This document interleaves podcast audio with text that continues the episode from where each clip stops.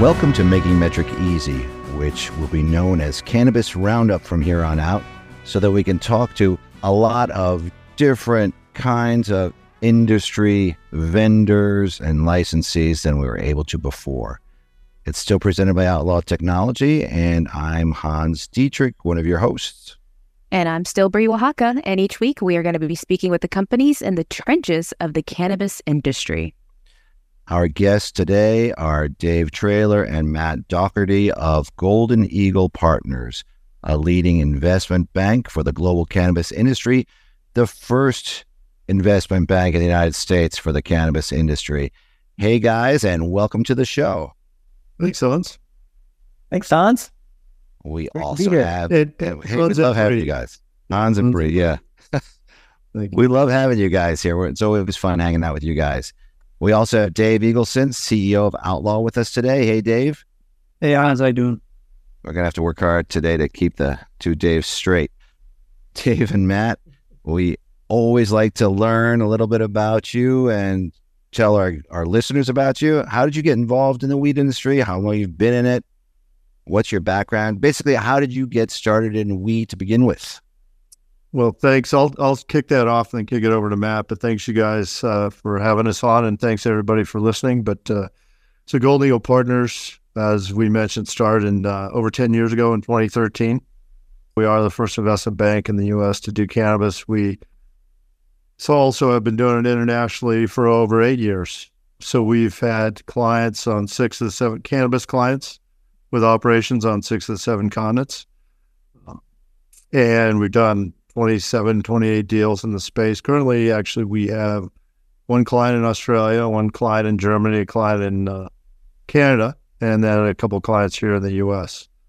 As far as uh, I can kick it over to but as far as myself getting into cannabis, it kind of stems from my uh, background in biotech. I got into biotech late 80s, worked for 15 years in operational roles in leading biotech companies in Boulder, Berlin, Germany, and Silicon Valley, and then got into investment banking, Hans and Bree in 2005 in San Francisco and came back to Colorado in 2009 uh, to lead a life science group, a group called Headwaters, and then found Gold Eagle Partners in 2012. And then, as you know, Colorado, Washington kicked things off in November 2012 with the voters okayed legal adult use in those respective states.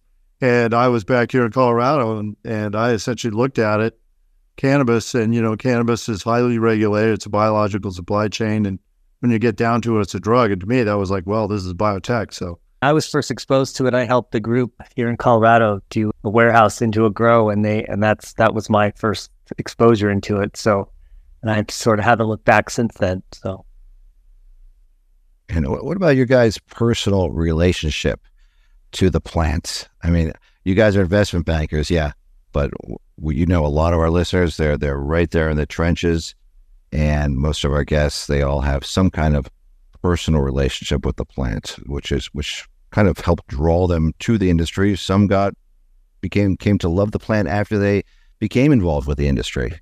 What's your experience been? for me, it's it's been sort of it's it's always been around. I'm Native American, in the tribe that that I'm actually from, that one of the tribes actually is the people of the shirt, and that's actually from the hemp plant. So I think it's always been sort of acknowledged in in the groups that I know that they, you know, that it's it, it's an active, spiritual, been a li- lifelong sort of journey of of, of the learning and growing of, of what what my people have used the plant for, and and sort of watching others sort of grab onto it, right? So Yeah, and the other thing, odds is we always. I mean, I've I've just been lucky to be where we're at on a number of accounts. But I mean, for example, uh, as you may know, lacrosse players are known for partaking in Yeah, cannabis, that's right. You are a uh, lacrosse player. and I still and I still am. And yeah, that was that was part of it. And I also was an athlete for Athletes for Care, which was a really cool uh, group. But I don't know if they're as active as they used to be. But uh, yeah, so that was kind of a natural thing. And then you have the uh, the biotech aspect. But the one thing too, I think it's important to mention, Hans and Bree, is that you you do come across people in Canada, especially like on the finance side. And I even ran a, you know, we were in uh, San Francisco a couple weeks ago at the J.P. Morgan conference. This, you know, the largest conference every year in healthcare, and we went for the first time in since 2015. I met with a, a guy that's one of the leading investors in the space, and he's like, "Oh yeah, I've never partaken, and I don't really, you know, but I'm in, in it for the money." And I just can't believe that people can be as successful as Matt and myself when you're you have that perspective. I mean, one of the things that's the coolest thing that we do is when we come across somebody that's got a problem, whether it's a pain or a sleep issue or something, and and you give them a number of different preparations, cannabis-based preparations, whether it's terpenes or cannabinoids or what what have you, and and it solves their problem. I mean, there's nothing cooler than that.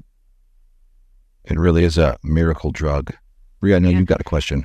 Yeah, you know, mentioning more the corporate side of of cannabis, have you guys noticed a shift as you know?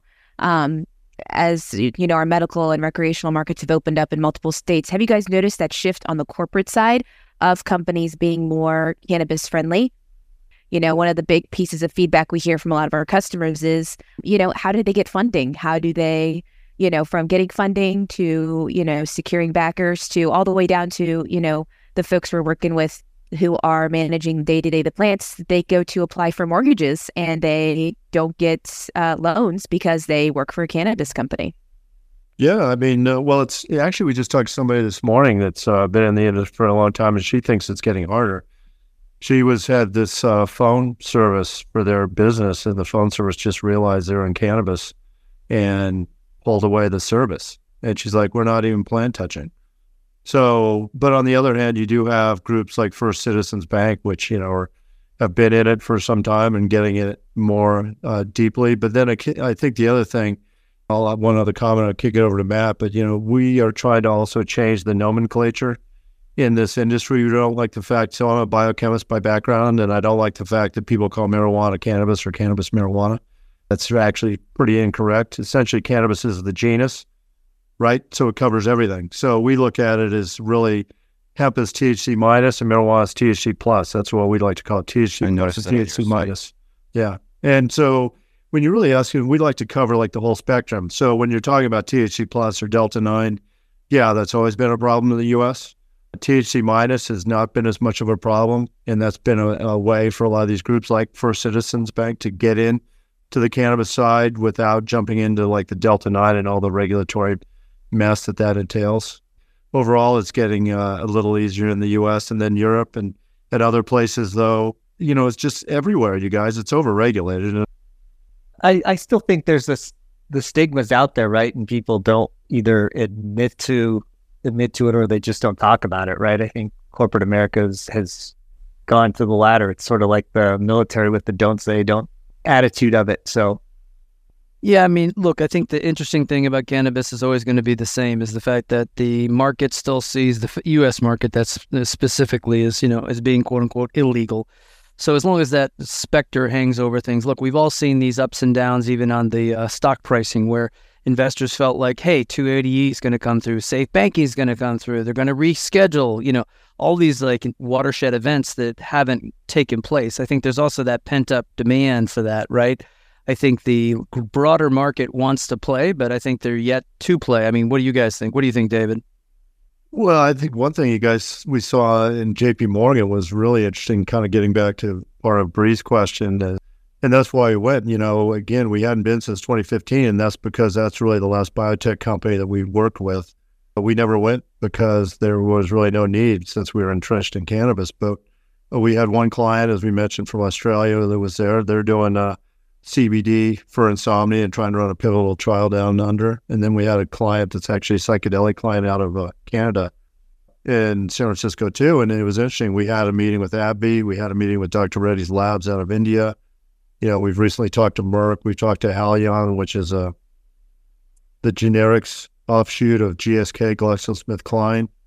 And certainly we've been connecting with, you know, Philip Morris PMI and a number of groups so I think everybody that's listening would agree that yeah, we're starting to see see more of that. But back to Matt's point, there still is a stigma, and there's and also there's a lot of misinformation out there. That's always been a problem to overcome in this sector. Absolutely, and I think that certain parts of of society have become more accepting of cannabis use, whether it be THC plus or THC minus. THC minus is everywhere then you've got a lot of the communications companies, like you were saying, I also heard of another major telephone company that just got rid of their subscribers, cell phone subscribers, because they were using text messages to, to talk about their business, which was, you know, in the cannabis field. Um, and we all we've all seen this in social media accounts where you just get blocked or they you have to take down your account. So it's it's it's insane, but we're we're working through that. What kind of companies you, know, you mentioned? You know, you, you're global. What stage companies do you typically deal with? I think it's actually across the board, right? I think we, I mean, I think we've stayed away from early stage stuff, at least on the cultivation and side of things, just because if you're you know, new with the license and trying to raise money, that that just became super difficult. Yeah, I think the spectrum is for us. It's it's it's more about the people and the opportunity than it is about uh, the stage of where they're at. I think the one thing that I'm getting back to the number of the questions before too is the current environment is is brutal. Well, we came we were in Benz, we were sponsored Benzinga Chicago a couple months ago, and and the funny thing is, we have a lot of sayings, and one of them is, you know, I used to work in Silicon Valley, and one of the things they say in Silicon Valley is hope is not a strategy, but in cannabis it is. I mean, seriously, everybody, you know, everybody's hoping that Safer was going to go through, and we're in Chicago, and people were talking about that because that was there's the past committee, and and then there's all this stuff about people talking about rescheduling, and certainly we put some a number three things out late last year on LinkedIn about scheduling. So, but the cool, the, the the good and bad about this is that it's tough to get deals done these days, and that's why most of our competition has jumped out of cannabis, whether it's Cantor Fitzgerald or Roth or Stifel or Cowen, for various different reasons. Cowen because they're bought by TD out of Canada, right, and it's still nationally illegal, but. Uh, yeah, it's it's uh, it's a tough environment for sure. So, what's your with your take? You, you touched on a couple key points. Uh, you know, be it the safe banking and other things. What's your thoughts? I mean, I know it's a crystal ball question. Everyone has the same. What do you think is going to happen? We've got an election year. There's a lot going on in 2024. Yeah, it'll be interesting to see. I'm curious if you, have, you guys have thoughts. You know, from your global perspective. I think you're better off not not depending on planning your business strategy on what what might or might not happen with with rescheduling or descheduling um, and just plan, you know, plan your business around the current environment and hope, you know, not hope, but, you know, not anticipate that you're going to get help from an outside source. So that's what we told our clients. And what, what, you know, when people come to us and they, ask, you know, ask that question, it's, you can't really depend on somebody else to, to make your business profitable or, you know, get to where it want to be. Right. So, yeah, uh, no, I agree with you 100%. Look, I think a lot of people have hopes and wishes and dreams like we all do. But yeah, I, I agree with you. Look, you've got to build a sound business on today's market, today's metrics, today's playing field, right? And if you can and survive it, you're going to be even that much better. So, I mean, I think those that are figuring it out, look, the MSOs are, you know, scaling back to some extent. When I say some extent, their wild spending spree appears to be slowing down. I think they're trying to pick and choose the markets and get out of those that are not, not shouldn't, they shouldn't be in. So it's interesting how this industry is settling. I mean, you guys probably have a interesting viewpoint because you're watching at it, you know, as an investor. Well, I mean, the one thing, Dave, that yeah, everybody listening out there can appreciate this this industry is brutal. I mean, it's there's not a harder industry out there. I mean, like for example, let's take the THC plus side. You know, you have these MSOs, you have 280E, which just cuts margins. You know, the tax applied tax rate so much higher than a normal business. And then you have to the lack of economies of scale because you have to replicate each kind of business or operation in each state you go. Can't have like an Amazon spoke model, right? There's just all, all kinds of things, and then you have the stigma and the Safe Banking Act and all that stuff. So yeah, it's uh, it's it's hard to get through. So I think I appreciate the fact that yeah, it would be nice to roll back 280E, but you know you also see a lot of the same stuff internationally where it's just hard to uh, to compete as a normal business. But I think the one thing too, and add to the thing with the THC plus, you have the, the, illicit market or the unregulated market, however you want to call it. I mean, the longer we have lack of regulation and strong leadership from the U.S. government to roll these things back and take a lot of these hurdles out of the way, the black markets, I think, going to continue to take share, market share, which doesn't bode well, man. Right? It's, it's it doesn't. In fact, you know, we talked. You, you mentioned earlier that it, when it's overregulated, but then at the same time they're not enforcing in certain certain regions and certain states. It's the, the enforcement's just not there, and that black market is hurting the licensees who are trying to do everything by the book. I think this all goes back to also when we all first met. We met at a conference in Canada in Toronto, and one of the things that Dave, our Dave, Dave Eagleson, and I came out of there with was you have to survive with COVID, thrive. Well, yeah. no, we didn't have COVID, damn it. Man, what testing they had in place. Wow. Well, remember that when we were up there? Yeah. I had to go to like the pharmacy or the local place and take a test and hoping that you're going to get a negative or you're going to be in Toronto for the next two weeks. You're stuck exactly. for two weeks in a hotel there. Yeah, exactly. We were, we all had our fingers crossed. But no, the phrase that we came out of there with was everybody just needs to survive to thrive until these changes come about that the industry's been waiting for for so long. And I think the only reason so many places are still around is because of the dedication of the people in it to the industry and to the culture. A lot of them to the culture. Well, the Hans, one thing, it's funny you mentioned that because we have the same, uh, it's a little different, but we've been, you know, working in this industry for over 10 years. And when we first got into it, it was crazy because the cost of capital was, you know, and I just pulled up this company. I remember it was a public company here in Colorado, and they had a 40% interest rate on one of their, I think it was a convertible note. Our motto has always been to find capital where cannabis operators writ large, whether it's THC plus or THC minus, can not only survive, but thrive, right? And it's hard to survive and thrive when you have 40% interest rate and obviously they'll oh, yeah. come down. But I think one of the mottos we've always had is, you know, to find really good capital for really good operators. And that's not easy back when we started, and it's not any easier today. So, yeah, one thing that was interesting that, uh, you know, I just want to get your guys' take on, we, we talked about Toronto. So, Canada, obviously a country that legalized very quickly across their country. So I think people had this false hope that, you know, the US legalization, you know, is going to be this watershed event. Maybe. I'm not quite so sure myself. Um, I think it's going to have ramifications depending on how if it's done correctly or, or not. But I'm curious with Canada, what was your take there? I mean, I know you know you had these massive groups, you had big money going into it, you had the you know the the canopies and and the, the, the all those groups up there. Yeah, and but you know they kind of hit the wall. What was your take from that? I mean, as far as like stepping back from it and looking at what Canada did right and wrong. Too much exuberance on what what was the ex you know what was going to happen with that. I think they all thought they were going to be able to export, you know, because they were you know it's nationally legal.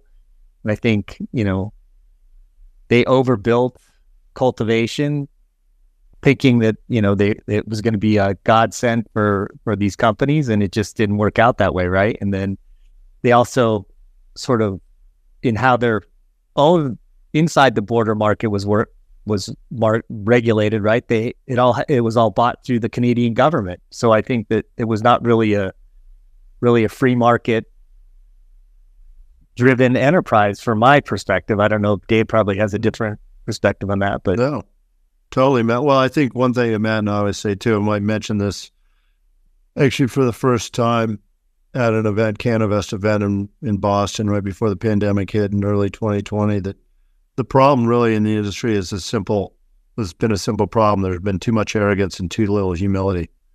And, you know, and that's what one of the main things we run our business on. We are a global leader in what we do, but that doesn't mean we're not going to have our ass handed to us tomorrow and that's that's a high degree of humility that we run our business on. Right? We're we're good now, but that doesn't mean you know. That's I still play lacrosse. I mentioned you know that's why I still train because you know I've always been pretty good at it. But you don't stay good at stuff unless you put some work into it, and and be attentive, be tentative to how how good you are, and pay attention. Right? And yeah, don't be arrogant. Sorry. Yeah, and I, we've seen we've seen the same thing, and I would say even on the ancillary side of this market, right? People have jumped in, think it's a gold rush, right? I've got a POS system or I've got an ERP system or I've got God knows what. And I did it with 7 Eleven or I did it with somewhere else. Good luck. This is a completely different animal. This beast is a much different beast than these people are used to.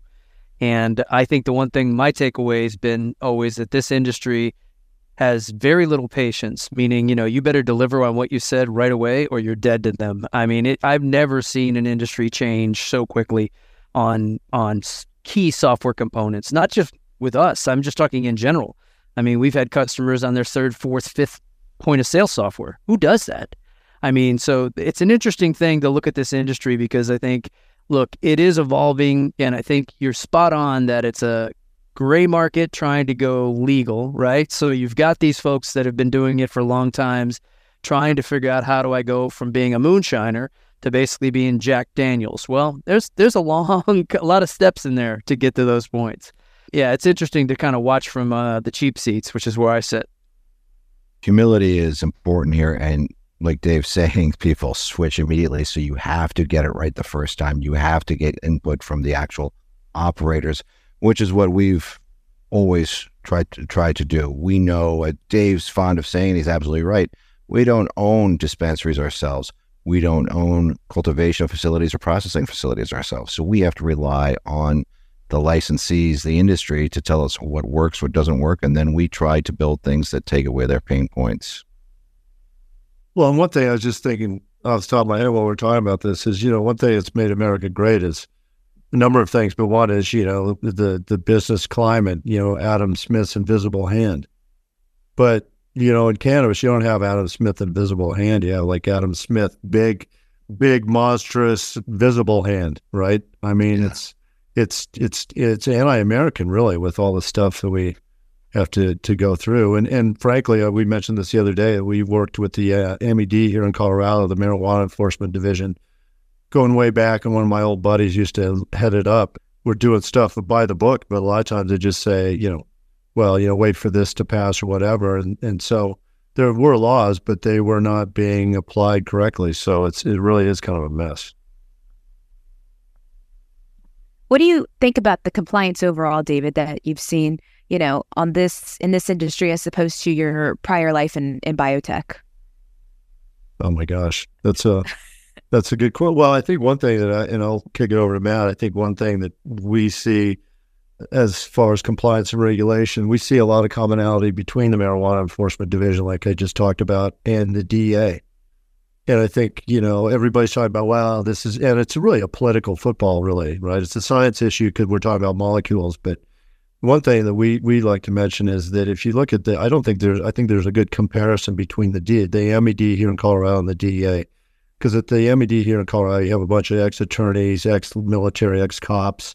Those all tend to be pretty conservative perspectives. And you you can't tell me that there's not the same kind of people in the DA. The DA wants to get rid of drugs. That's their goal. So to ask, you know, these people that don't like drugs and are conservative by nature and don't like stuff like that to say, oh, okay, well, it's okay, it's it's legal.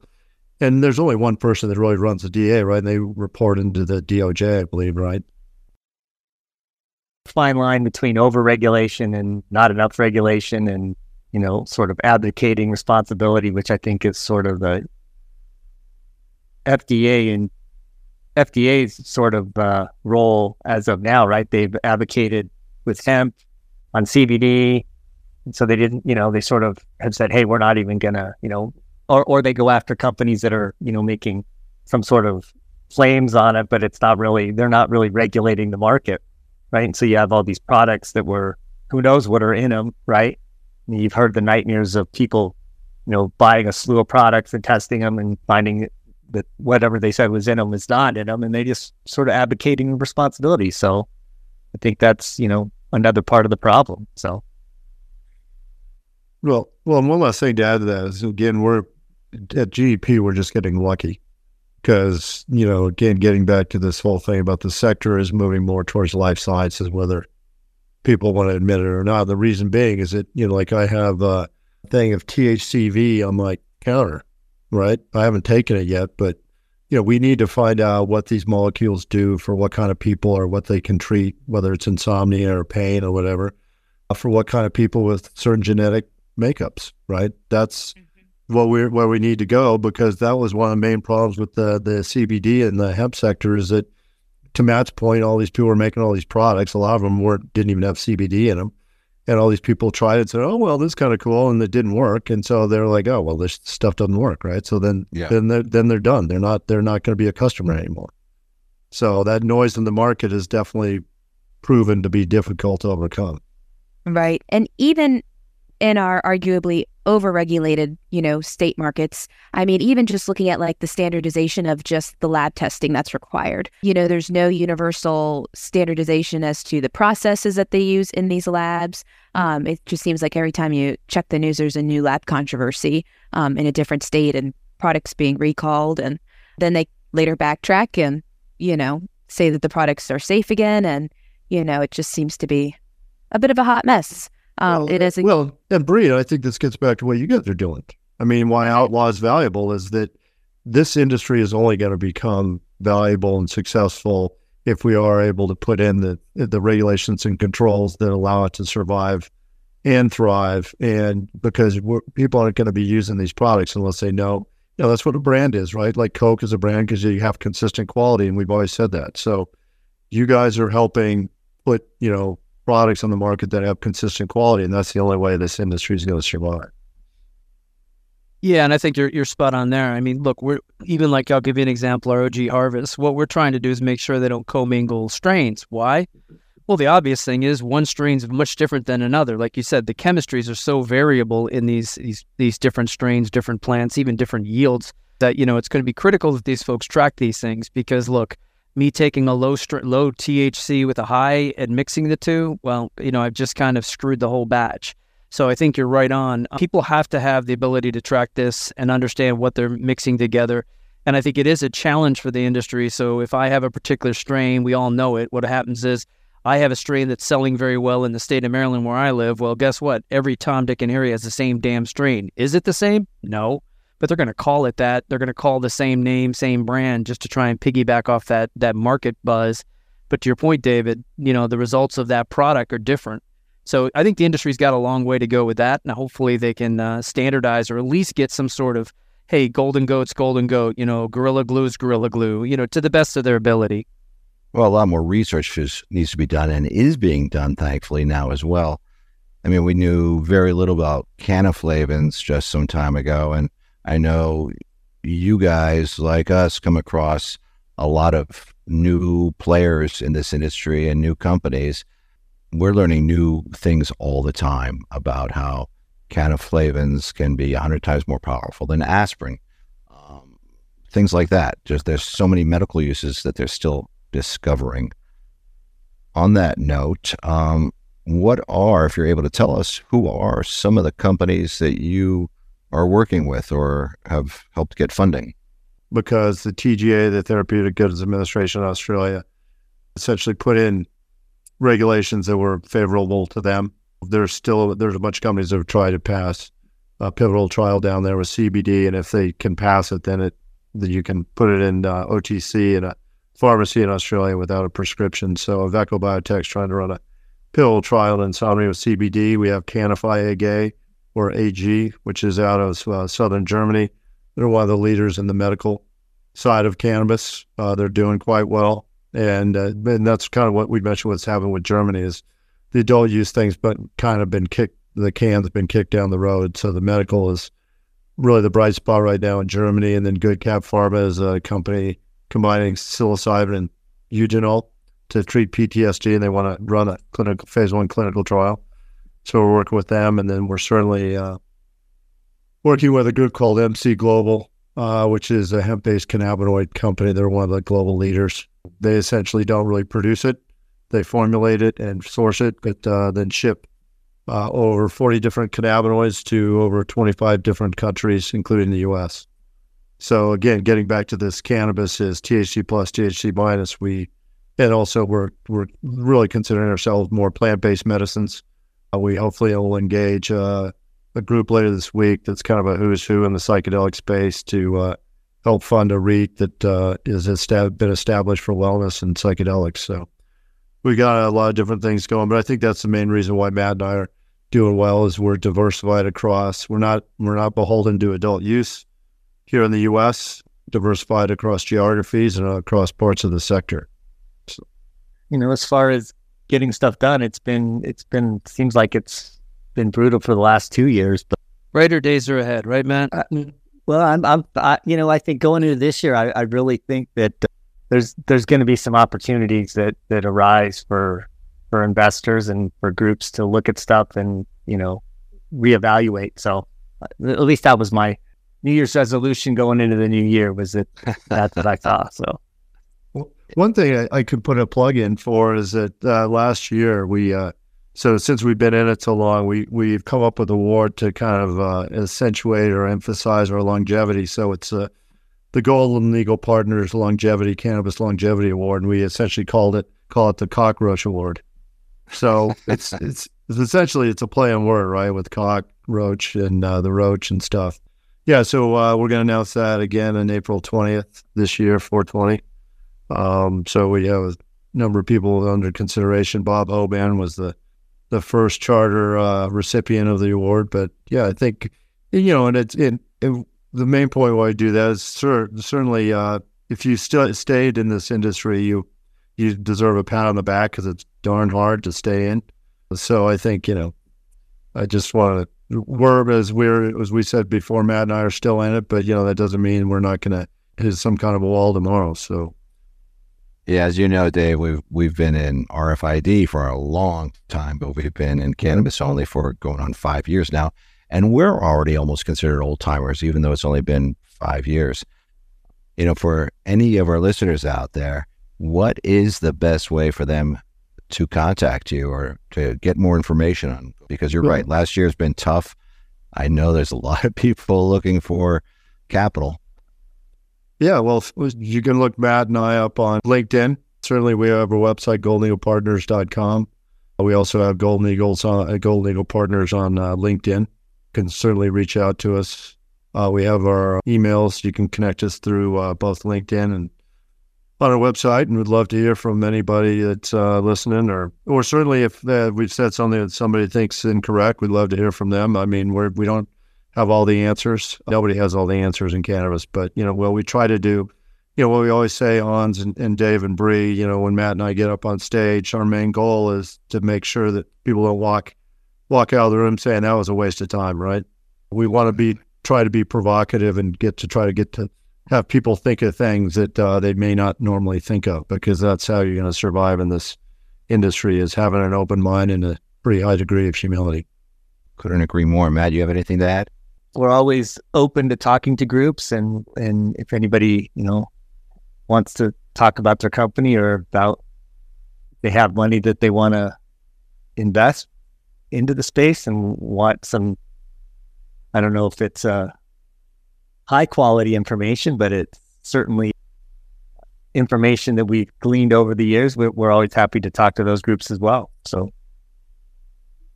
excellent. And as I told you ahead of time, because I wanted you to think about it, we finish every episode with the same question. So, Bree, why don't you do the honors?